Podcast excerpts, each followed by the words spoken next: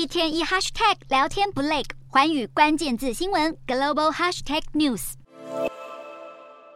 繁华的美国纽约市有着极高的房产价值和消费力，但这座大苹果却有一个问题，让当地居民相当头痛，那就是交通非常糟糕。现在当地政府祭出了一项新的政策，希望可以缓解塞车以及空气污染。纽约州州长侯可宣布，纽约市政府已经获得联邦政府准许，未来将向进入曼哈顿下城，也就是纽约市车流量最大的地区征收塞车费。在尖峰时段进入曼哈顿第六十街以下拥塞地区的用路人，可能要掏出九美元到二十三元不等的费用。折合台币大约是两百七十九元到七百一十三元之间。虽然这项计划掀起反弹声浪，但纽约大都会交通运输局依然预计最快在明年春天开始实施塞车费规定，而当局也会将这笔额外收入用于改善大众运输系统。事实上，除了纽约以外，另一个世界大城法国巴黎也正在施行与交通相关的都市改革计划。巴黎市长伊达哥自二零一四年上任后，就承诺要打造一个更永续、对行人更加友善，并且妥善利用自行车以及大众运输的环保都市。伊达哥不但将原先塞满车的塞纳河右岸快速道路移除。